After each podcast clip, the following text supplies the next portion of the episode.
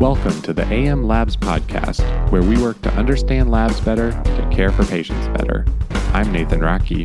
And I'm Jacob Louie. We believe that a solid understanding of labs will help us treat patients and not just their lab values.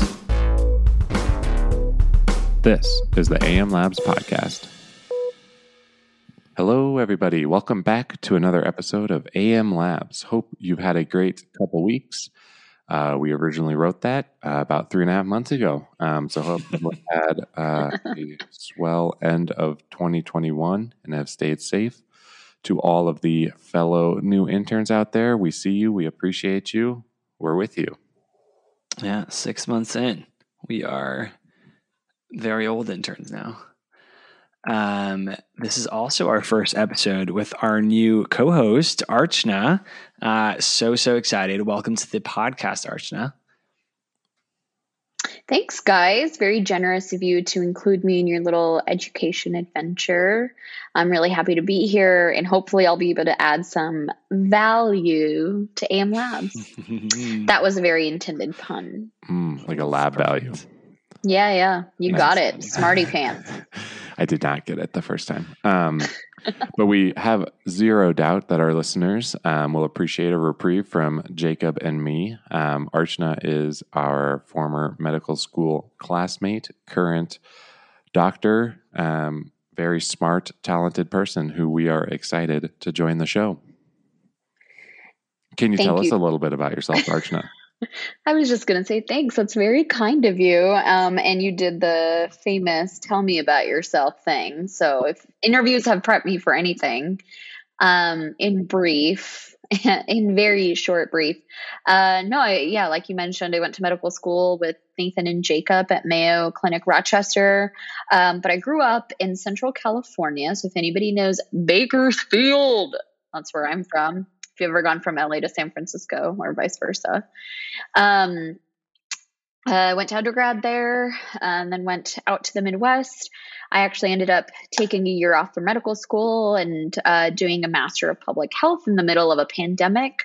So I'm hoping to be able to bring in a couple of pearls of like social determinants of health and some cool policy things that are maybe going on in the world right now. Um, yeah, it's a little bit about me. I'm a current intern at Mayo Clinic in Arizona uh, in internal medicine. So shout out to Mayo Arizona folks. So today we'll attempt to demystify BUN, talk a little bit about BUN and the creatinine ratio, and then go into other things like GI bleeds and heart failure. Nice and easy, no big deal heart failure, no big deal. Um, we'd also like to welcome our two wonderful guests today that have taken time out to add their expertise. Uh, we have a perspective of a hospital- hospitalogist. They're not a thing. Hospitalogist. it could easily be, though, a hospitalist like and a nephrologist. Here they are. My name's Katie Rick. I'm a hospitalist here at Mayo Clinic in Rochester. I've been working for about six years in hospital medicine after finishing residency here at Mayo as well. So I'm uh, uh, Tony Valeri. I'm a member of the renal division at uh, Columbia University uh, College of Physician and Surgeons, or Vagelos College of Physician and, Sur- and um, Surgeons. Um, I've now been with the. Div- I did my original training uh, in internal medicine and nephrology. Uh, he, you know, here at Columbia, uh, worked for several years at uh, Bellevue Hospital Center in New York City, and then was recruited back uh, by the division in 1991 to uh, take over running hemodialysis at the medical center, and I've I've been here ever since then. Uh, most of my focus now is really on uh, CK, uh, CKD and, and end stage renal disease. Let's take it bit by bit. Um, first off, what is BUN or blood urea nitrogen? Archana, uh, does this mean that we're going to talk about the urea cycle? Oh, God. Um, actually, yes in that I will mention the term urea cycle and almost nothing else about it. Okay, Jacob, lead us off. Okay, so I'm going to give this a shot. So, blood urea nitrogen measures the amount of nitrogen from urea, which is a waste product of proteins in our body. The proteins are broken down in the liver and then passed into our urine. And these proteins mostly come from diet, but can also come from everyday tissue breakdown. And more than 99% of our urea synthesis happens in the liver. Yeah, so not to get too nitty gritty, but a basic overview of a little protein turns into BUN. Imagine you eat a big, juicy Beyond Burger, sponsor us, in your gut. The protein from that burger is converted to peptides and amino acids, think back to undergrad, and more than 90% of it is absorbed and carried to the liver. There, the amino acids do some amino acid stuff, amination, deamination magic, and in the in the hepatocyte and get turned into ammonia. Then that ammonia combines with carbon dioxide to make a fancy thing called carbamoyl phosphate, and then that enters the urea, urea cycle. cycle. Oh, yes. Boy. So proteins not absorbed by your small bowel um, and any recycled urea are converted to ammonia by gut flora uh, go probiotics in the colon, which is absorbed via the portal circulation into liver to enter again the urea cycle. Okay. So no wastage, really. No wastage. Hashtag AM Labs. Um, so the urea cycle, it's all about turning ammonia, which is bad for us, into urea, which can be excreted by our kidneys. Right. So nitrogen makes up roughly 50% of total blood urea, which is why our assays here in the US measure the nitrogen component of blood urea, hence blood urea nitrogen. Uh, this is kind of just a fun fact because the European assays really just measure the whole urea molecule in their tests. Oh, that's actually really cool. Just in case any of us go work for the NHS. Wink, wink. Um, so now we should talk about what makes BUN go up or down before jumping to creatinine. Take it one step at a time. Dr. Valeri speaks more to this. So, uh, BUN refers to blood urea nitrogen. Uh, so, it's really uh, the measurement of urea in the blood. Uh, urea, urea is a metabolic product uh, uh, produced mostly in the liver through the urea cycle and it's produced in production in in conjunction with protein catabolism. And actually, the generation of urea in the body uh, is uh, directly related to protein catabolism. Um, for about every one milligram of of um, um, of urea uh, nitrogen that is generated by the body, uh, it indicates the metabolism of about six and a quarter milligrams of protein. Uh, and we actually can use it in people with chronic kidney disease as measures not just of uh, what their level of kidney function is, and in people who require dialysis, use it as a measure of how effectively we're dialyzing them. But also, it can be used as a measure of uh, does the person have adequate protein intake, which is important in terms of trying to minimize um, the um, uh, um, immunosuppressed state of people with chronic kidney disease. So, urea is generated from protein catabolism, uh, mainly uh, generated uh, in the liver.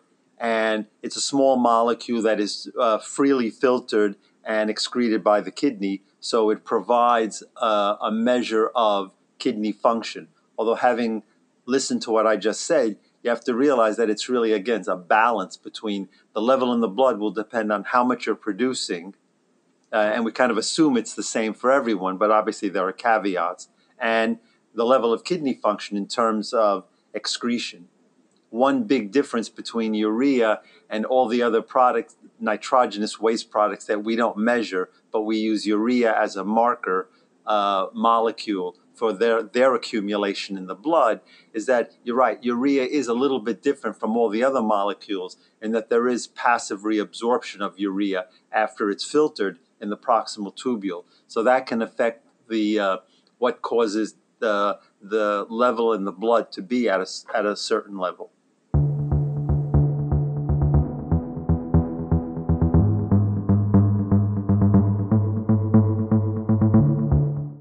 So you told us most of the BUN comes from our diet. So if we eat a bunch of protein, will that make our BUN go up?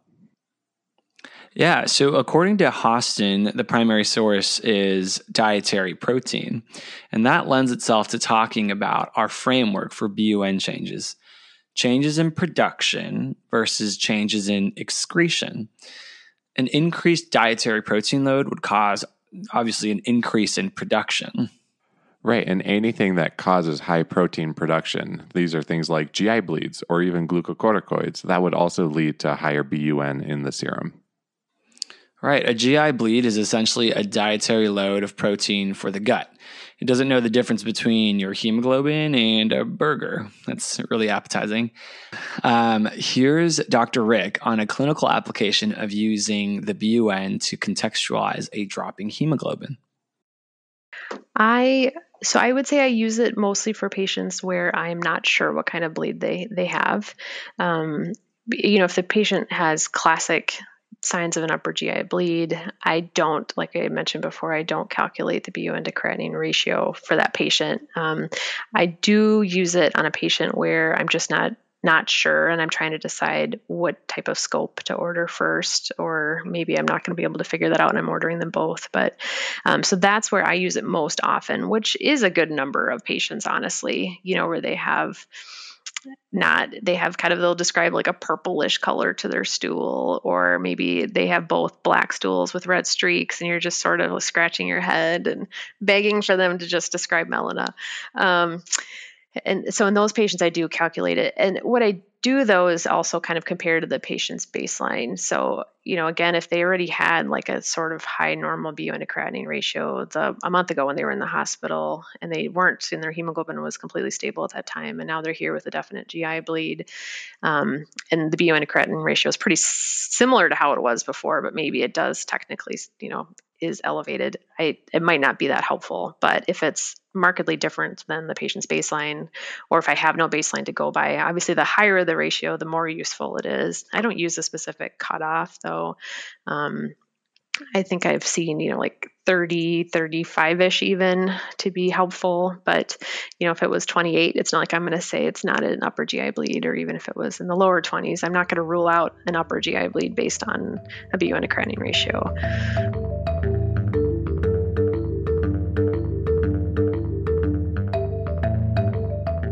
Okay, that makes sense. Uh, if they have obvious melena or bright red blood per rectum, duh.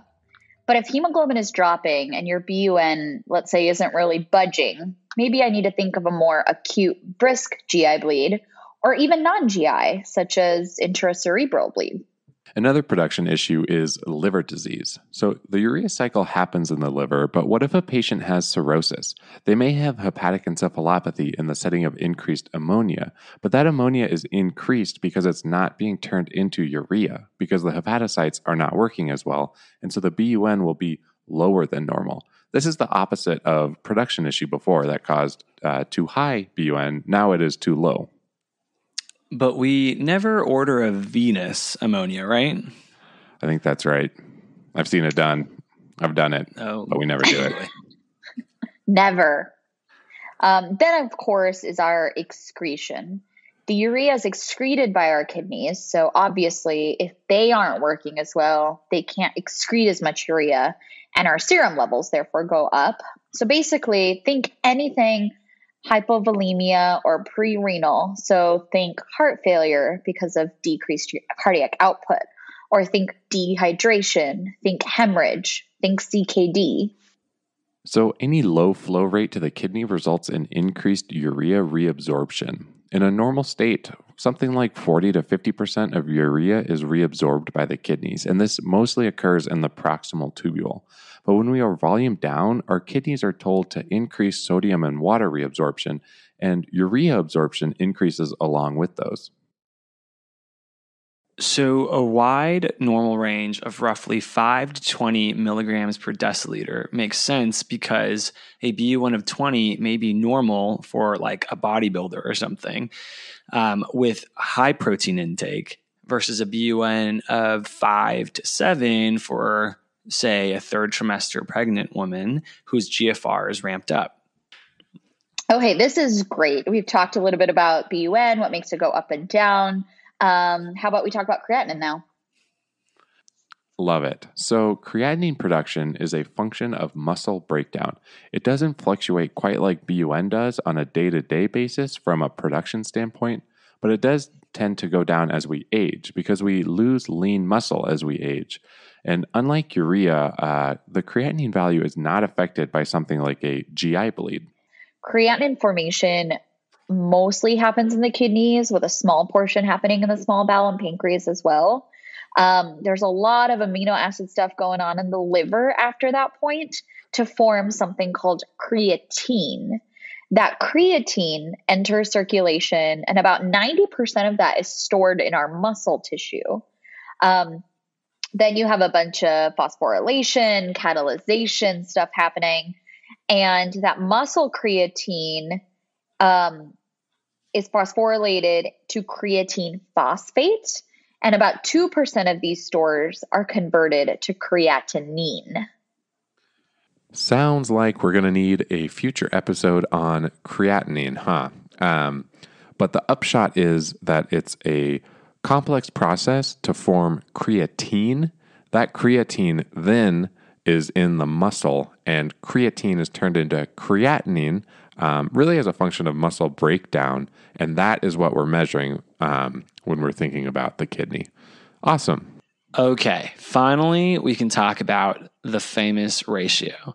Nathan, what context have you primarily used the BUN to creatinine ratio? On tests, I have mostly used it to help determine if a patient has a pre-renal AKI. Uh, if that BUN creatinine is more than 20, give some normal saline or LR. Um, and only LR, am I right? Um, but in residency so far, I think that we've mostly used it to think about a possible GI bleed. I'm going to be honest. Every time I've calculated a BUN creatinine ratio, I've already had a hunch that something was pre renal or post renal and was mostly just corroborating info and making myself feel validated in some way. And I did mostly nothing about it. Uh, let's see what Dr. Valeri had to say about it, though.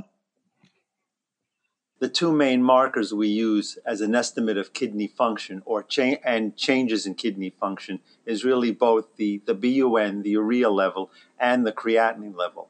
And the two together, you know, it's helpful to apply the two together in terms of assessing, you know, uh, what someone's kidney function is and how it's changing.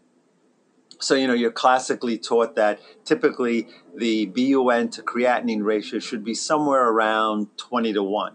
When that ratio increases significantly, well, what is that telling you? Well, again, what's the difference? Creatinine is a small molecule uh, produced by predominantly muscle metabolism. Uh, and it's a waste product. It's filtered by the kidney uh, through the uh, across the glomerulus and then excreted. There is a small amount of tubular secretion, but it's not really significant until the glomerular filtration rate itself gets very, very low. You know, below uh, typically an EGFR of about 15. That the tubular secretion becomes significant. Not that, and it's not helpful. Just that it then leads to an underestimate of how bad the kidney function really is because you're getting some tubular secretion rather than a measurement of filtration. On the other hand, urea, as we just said, is filtered by the kidney, but there is some passive reabsorption, uh, so that there, so that urea and creatinine go in somewhat opposite directions in terms of what they're telling you about the kidney function. Both will go up when there's reduced kidney function, uh, but the in terms of each of those things as an actual measure of the glomerular filtration rate. Again, as the GFR goes very low, creatinine, the level of creatinine will tend to underestimate how bad the renal function is uh, to a certain extent because of tubular secretion, whereas urea may underestimate um, may underestimate the clearance because of some passive reabsorption. So that's why it's helpful to have to, to look at both and use them in combination. So, like what I mentioned before, like so, typically we think of the you know if, if there's reduced kidney function or reduced glomerular filtration, both the B, urea level and the creatinine will go up, And roughly speaking, they should go up in parallel. And again, if that if under normal conditions the BUN creatinine ratio is roughly around 20 to 1 or a little less, they should go up in parallel. But if suddenly the, the BUN goes up much, much higher than the creatinine, well, what is that telling you? Well, you have to be careful. It could be telling you one of two things. Uh, there is uh, the filtration is should be the, the, the filtration should be the same, but maybe there is increased passive reabsorption of urea in the proximal tubule, and that's why the urea level is going up higher than the creatinine. So, so in other words, a, a, BU, a BUN creatinine ratio, the BUN and creatinine are increasing, but the ratio is also increasing. And that can also be a tip off that maybe there is uh, a functional change in kidney function. Uh, so, reduced renal perfusion, uh, what we call a pre renal state, leading to increased urea reabsorption in the proximal tubule. So when we see that high, that the big discrepant in the in the ratio, then you start to think: Is the renal dysfunction a hemodynamic effect? Is it due to reduced renal perfusion? But I'll automatically throw in a caveat: uh, if the person has significant in, increased generation of urea, you can also see a higher BUN to creatinine ratio than you would expect. And it's not due to dehydration, it's due to increased urea production. Well, what can that be? Two things to think of is someone who is severely ill, maybe septic and in a catabolic state and generating, catabolizing more protein, generating more urea, or uh, sort of something analogous to it, someone with internal gastrointestinal bleeding. They'll absorb some of that blood, metabolize it, and then generate more urea. So again, uh, seeing a very high urea to cre- a BUN to creatinine ratio could be a sign of a pre-renal state. But you should also think in terms of uh, could they be having internal bleeding? Or could they be in a very catabolic state, generating a lot more urea? But again, if both are going up, then clearly there is reduced renal function. But it may help looking at the ratio in terms of trying to get a clue as to what is that what is affecting the kidney intrinsic renal damage or an effect on renal hemodynamics such as reduced perfusion to the kidney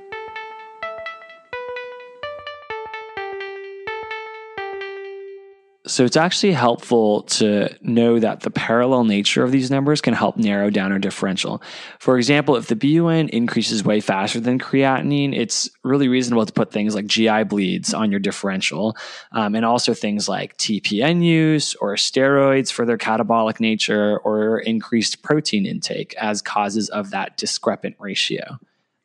Exactly. And if the creatinine increases at a faster rate than the BUN, we can consider etiologies of increased muscle breakdown, such as rhabdomyolysis or a subsequent ATN.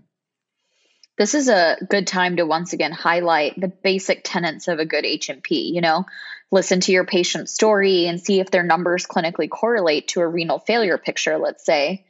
Here's Dr. Rick's take on fitting in the BUN creatinine ratio into clinical practice as a hospitalist. Yeah, I would say I use it as part of my compendium of tools to help differentiate, like causes of AKI, for example. Um, I I definitely don't use strict cutoffs for anything. You know, I think um, urine sodiums is another example. Less than 10 is really great. It's diagnostic for, you know, a, a, kidney that's sensing volume depletion, but it's often, you know, 21 or 17. And, and how do you take that into account, especially if you think about the patient's sodium intake and how much, you know, normal saline did they get yesterday and all these other things. So I think it's very similar to that. And, and that I don't have an absolute cutoff, but if I have a clinical picture that's fitting with with volume depletion, and the BUN to creatinine is supportive of that.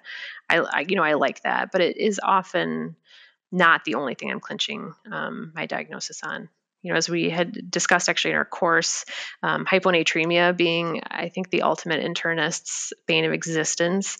Um, you know, when I'm trying to decide, differentiate that kind of um, hypovolemic patient from a euvolemic patient, and it can be really tough sometimes, and it makes a big difference in your management between a fluid restriction and giving fluids. Um, and there's often patients where the history and the exam are just really tricky. You know, it would be one of the things I would look at. But if the BUN to creatinine ratio was 18, I wouldn't say, oh, this patient's definitely not dry. And if it's 25, I wouldn't say, oh, they definitely are, um, because there's other other issues too that can confound all that, as you guys know. So um, I just the more kind of check box, boxes I can make in in support of a certain kind of um, differential, the better. But to me, it's it's just one of many things I would look at, not what I would ever hang my hat on.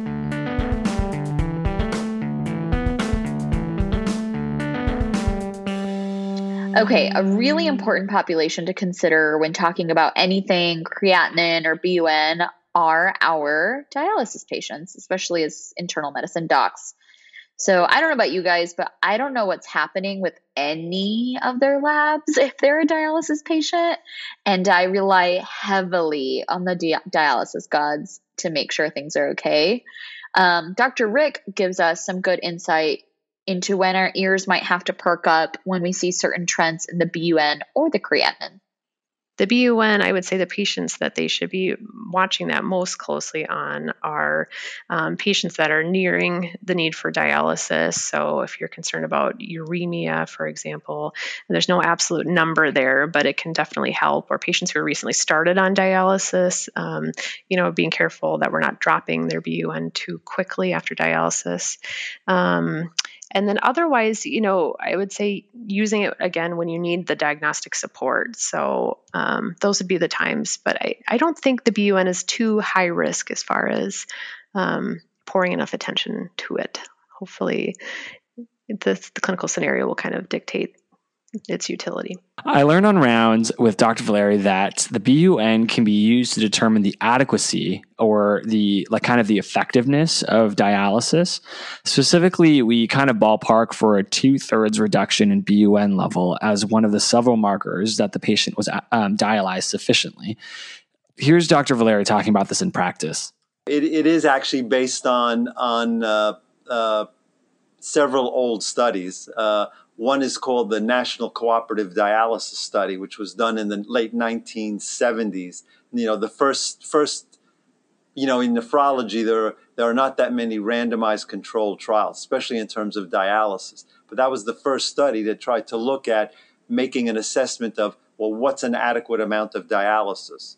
We've evolved from that and developed something called uh, the single pool urea kinetic model uh, which is sort of a simple model, assuming that the pa- uh, treating the patient as a single homogeneous pool of urea and using the clearance of that urea removal from the body as a measure of the adequacy of dialysis.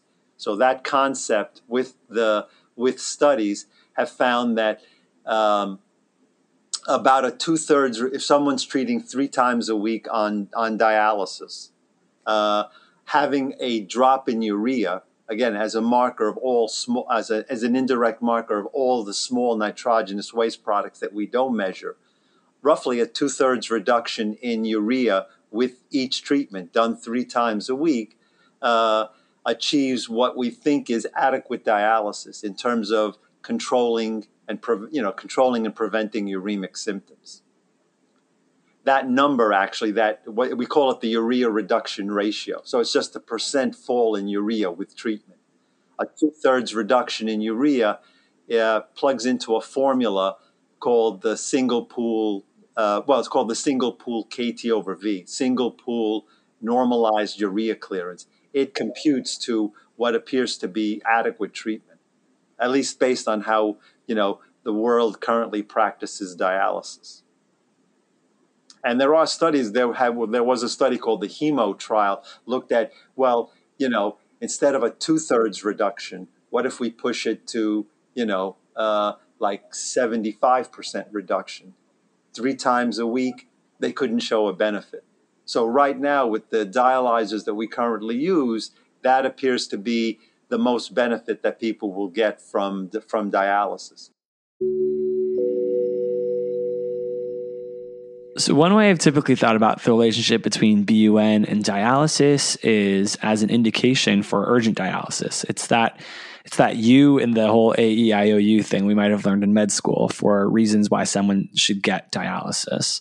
Um, so that uremia is essentially high enough BUN levels that are causing symptoms. Um, we'll get into complications of uremia next, but it's nice to learn more nuances about how uremia is thought about in dialysis, measure of protein intake, and a marker of effectiveness of dialysis. Indeed. And now we'll get on to those complications. A E I O U and sometimes Y. Y for yowza, you need dialysis.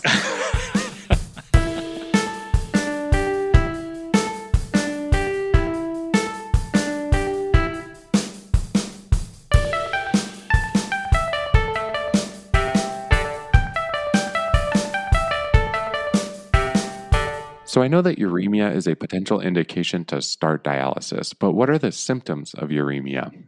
Yeah, I used to think it was primarily encephalopathy, but as Dr. Valeri describes, it's much more than that.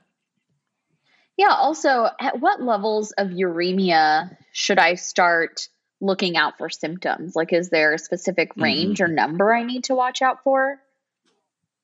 You know, there's really no absolute level at which you can say you expect a patient to develop symptoms. Um, I have to say, symptoms are more likely to develop when it's severe acute renal failure and the, the nitrogenous waste products, as measured by BUN and creatinine, are rising much more quickly.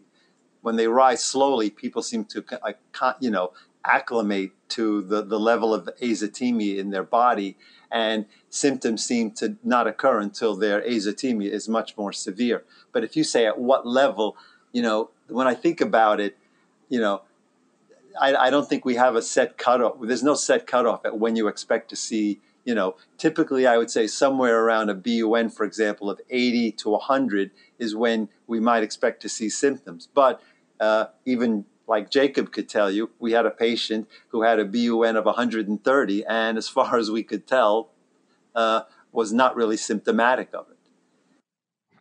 So there is no hard number, but as the BUN is getting closer to 100, we should start thinking about is this patient experiencing symptoms of uremia? And Dr. Valeri describes what these symptoms look like.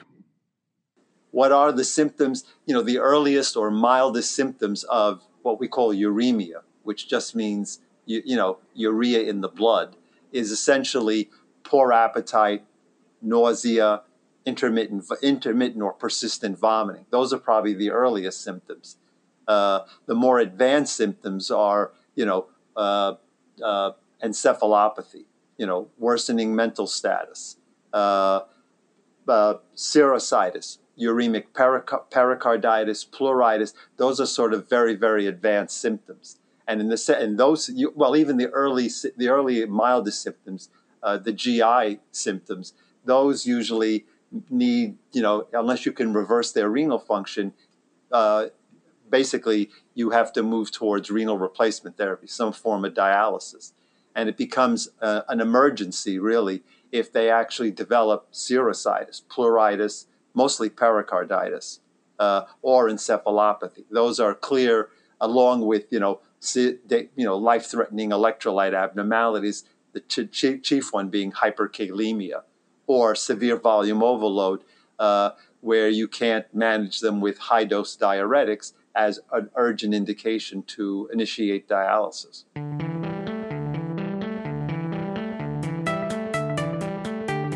Ooh, okay, so that was a lot. If you remember nothing else, here are three take home points we thought would be high yield. Ooh, love high yield. All right. One, try to look at the BUN creatinine numbers in isolation, but also in parallel. It can help narrow your differential to GI bleed versus intrarenal, let's say. Number two, uremia is one of several indications for dialysis, and the uremic symptoms are diverse, ranging from nausea, vomiting to pericarditis to encephalopathy. However, BUN is also important once dialysis has been initiated, as it uh, is used as a marker of sufficient dialysis. Look for that two thirds reduction. Number three, as an intern or anyone evaluating a patient, the volume assessment on exam is so essential. The BUN to creatinine ratio, especially in settings of AKI, is interpreted quite differently if a patient is volume overloaded versus volume down. Think of the exceptions like cardiorenal syndrome. Awesome. And lastly, we want to end this episode with an important reminder from Dr. Rick.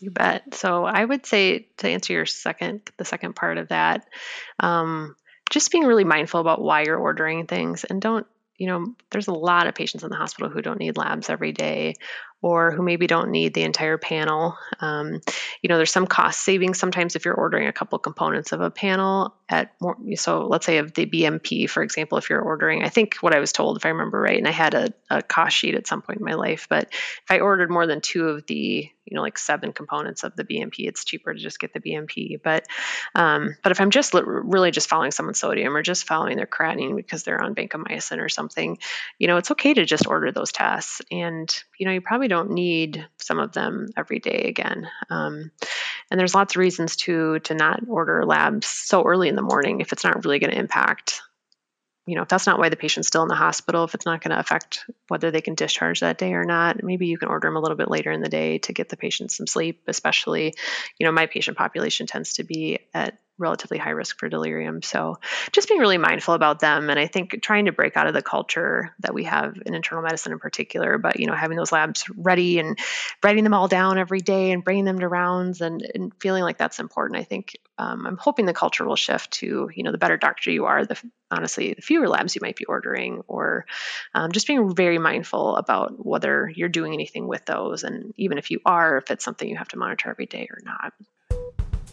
That's all, folks. Thanks for joining us for another AM Labs podcast episode, and a special thank you to Doctors Rick and Valeri for their insights and time. Just a reminder this podcast is intended for medical education and is not medical advice. Views expressed here represent only the views of the person who said them and not their affiliated institution. And thank you also to Dr. David Finkel, our former oh. medical school classmate, for help with editing this episode. Alex Higano helped with editing and is our sound designer and music man who created all of the jams you've heard in this podcast. We will be back with Lactate, episode 5. Stay safe, everyone.